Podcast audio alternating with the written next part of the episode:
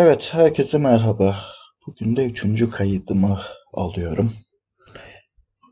Bilmem kaçıncı deneme. Unuttum. Tabii bu tekrar tekrar denemelerin yarattığı yorgunluktan muzdaribim. Ama bakalım. Yani bir şekilde siz alışacaksınız. Ben alışacağım. Hiçbir hiç kimse hiçbir şekilde alışmasa bile bana en azından sesli bir e, günlük gibi bir şey olur. Bir şekilde kayıt depom olur. Geri döner bakarım arada. Şimdi bugün ne hakkında konuşacağım? Bugün geçen hafta bitirdiğim Stranger Things'in dördüncü sezonu hakkında konuşacağım. Ee, hepimizin akıl sağlığı için olabildiğince kısa tutmaya çalışacağım. Şimdi dördüncü sezonu ilk çıktığı zaman aralığında seyretmedim. Açıkçası bunu neden o dönemde seyretmedim ben de bilmiyorum. Çünkü Stranger Things'e e, her zaman biraz geç takip ettim ama her seferinde sezonu bitirdiğimde ya ben bunu neden herkesin konuştuğu dönemde seyretmedim dedim. Yani çünkü e, dizi seyretmenin yarattığı bir haz, seyrettiğin anlatıdan aldığın hazsa bir diğeri de e, sosyalleşmekten aldığın haz. Herkes bir şeyler paylaşıyordu falan. Yani onlara pek dahil olamadım. Ee, bilmiyorum belki de biraz popülerliğin azalması daha sakin sularda değerlendirme yapılabilir olmasını bekledim. Neyse. Dördüncü sezonu long story short beğendim aslında. Aslında diyorum çünkü önceki sezonlar kadar e, büyük katartik duygular yaşayamadım. Daha doğrusu yaşadım ancak sezonun uzunluğu bir noktadan sonra e, benim duygusal olarak yukarıda kalmamı engelledi. Sezonu biraz fazla uzun tutmuşlar. Daha doğrusu artık Stranger Things e, Netflix'in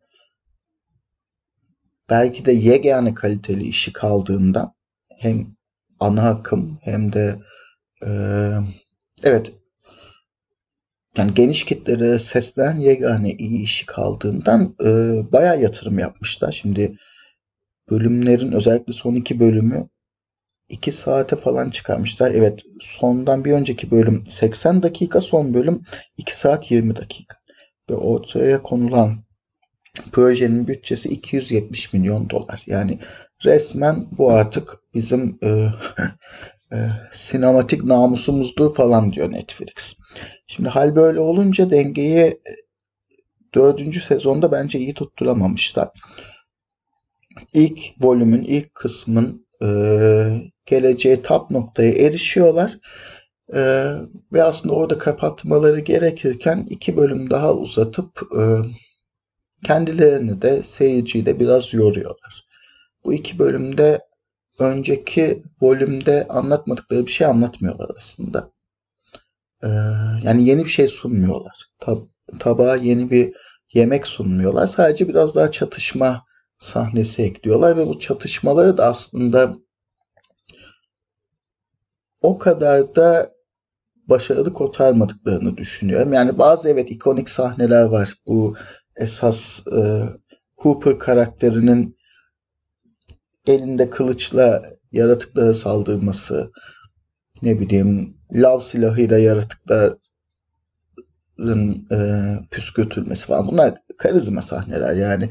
Özel efektler de çok iyi ama artık burada zaten seyirci olarak e, bizim doyum noktamıza da eriştiğimiz biraz. Yani Volüm 1'in sonunda biz zaten doyum, doyum noktasına erişiyoruz. Volüm 2'de yeni bir şey sunmadığından e, biraz yoruluyoruz. En azından bana öyle oldu. Belki bu bölümler e, çok iddialı bir şekilde iki buçuk saat uzunluğunda olmasalardı daha memnun olabilirdim. Bunun dışında enteresan bir şekilde yani çok çok çok uzun bir sezon olmasına rağmen e, bazı şeylerin bayağı bodur kaldığını fark ettim. Şaşırdım. Mesela belli noktalarda karakter gelişimi bu kadar bölüm olmasına rağmen tam olarak sunulamamış. Yani Eddie karakterini çok sevdim. İlk bölümlerdeki tanıtılma şekli benim çok hoşuma gitti. Ama daha sonra mesela bu karakteri zoraki bir kahramana dönüştürme, sonlara doğru bunda bu karaktere zorunlu fedakarlıklar yükleme e, bana çok eğreti geldi. Ben çok daha fazla tanımak isterdim bu karakteri. Çünkü yani dizinin ihtiyacı olan e, rock müzik tutkunu, D&D tutkunu, e, biraz da deli dolu zıpır karakter yapısını çok iyi taşıyordu. Ve açıkçası bu esas olan Steve'in yanına güzel bir böyle kanka olabilecek bir karakterdi ama bir sebepten e, ömrünü kısa tutmuşlar diyeyim. Mesela dizide 4 sezon boyunca bu Steve denilen karakterin e, ilk başta ne kadar itici bir karakter olduğunu sonra da ne kadar e, sempatik bir kahramana dönüştüğünü gördük. Böyle bir şeyi mesela ben bu sezon içinde göremedim. E, daha çok artık tanıdığımız e, yüzlerin tanımadığımız, tanımaya başladığımız bir düşmanla çatışma çabasını yaş e, tecrübe ettik. Fena bir tecrübe de değildi. Ama işte belli hızlandırmalar, e, belli kısımların daha doğrusu aşırı yavaşlaması, belli kısımlarında aceleye gelmesi e, dengeyi biraz sarsmış diyeyim. Neyse, yani uzun lafın kısası aslında iyi bir sezon. Çok da uzatmayacağım. Zaten muhtemelen dinleyecek herkes seyretmiştir diye tahmin ediyorum. Ben geriden gelen bir e, izleyiciyim. Ya Stranger Things bu 1980'ler Amerika'sını yani hiçbirimizin aslında yaşamadığı ama hep filmlerden tecrübe ettiği o modern Amerikana görüntüsünü e, bize çok güzel yansıtmış bir dizi. Yani bizim çocuklukta televizyonlardan gördüğümüz Amerika üzerinden e, güzel bir fantazya sunuyor. Güzel bir gerilim sunuyor. Ve bunların hepsini her yaş grubuna ve her e, seyir zevkine hitap edecek şekilde sunuyor. O yüzden iyi bir proje. Ama bu projenin de yavaş yavaş artık e, temelinin sağlanmaya başladığı noktalara gelinmiş belli ki. E, ama zaten dizi de bunun farkında. O yüzden 5. sezonda artık e, kapanışı yapıp e,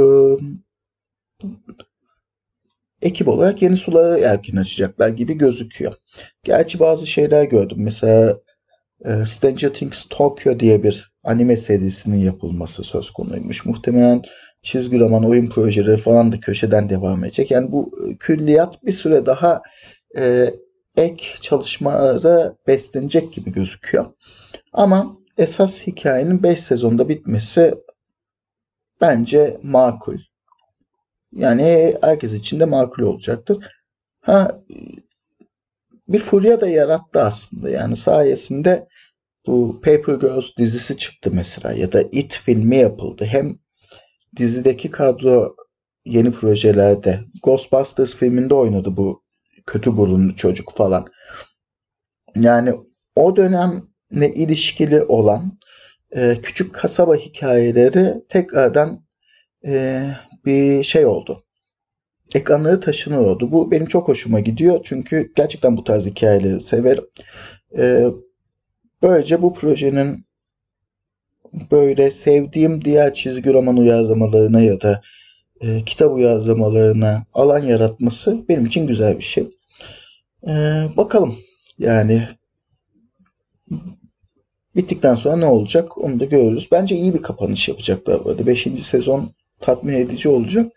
Ee, dördüncü sezondaki gibi çok uzatmazlarsa işi. Bu arada insan şu deprem sürecinden sonra e, şeyler seyrettiğinde daha farklı bir gözle bakıyor. Mesela bu dördüncü sezonun sonlarına doğru bir deprem haberi alıyoruz. Olabildiğince spoiler'dan uzak e, açıklamaya çalışıyorum. Gerçekleşen bir olay deprem olarak yansıtılıyor medyaya ve 7.4'lük bir depremde işte 22 kişinin öldüğünden 150 kadar kişinin yaralandığından falan bahsediyorlar bu Hawkins kasabasında. Ee, bilmiyorum çok ilginç geldi. Onu da ekstradan paylaşmak istiyorum. Yani geriye dönüp baktığımda insan etkileniyor yani. Ee, bir ürperdiğimi hissettim. Ve yani insanların kafasındaki hayal gücü de bir açıdan beni hüzünlendirdi. Çünkü orada 7.4-7.5'lik bir depremden e, ölenlerin sayısını onlarla ifade ediyorlar. Bizim ise son aylarda yaşadığımız süreç malum. Neyse böyleyken böyle bir bahsetmiş olayım dedim. Dediğim gibi umarım çok gevelememişimdir. Özünde biz bizeyiz. Seyrettiğim şeylerle alakalı not düşüyorum. Ee, umarım dinlersiniz. Umarım beni bilgilendirirsiniz. Ona göre ben de saçmalama dozumu ayarlarım diye tahmin ediyorum. Kendinize iyi bakın.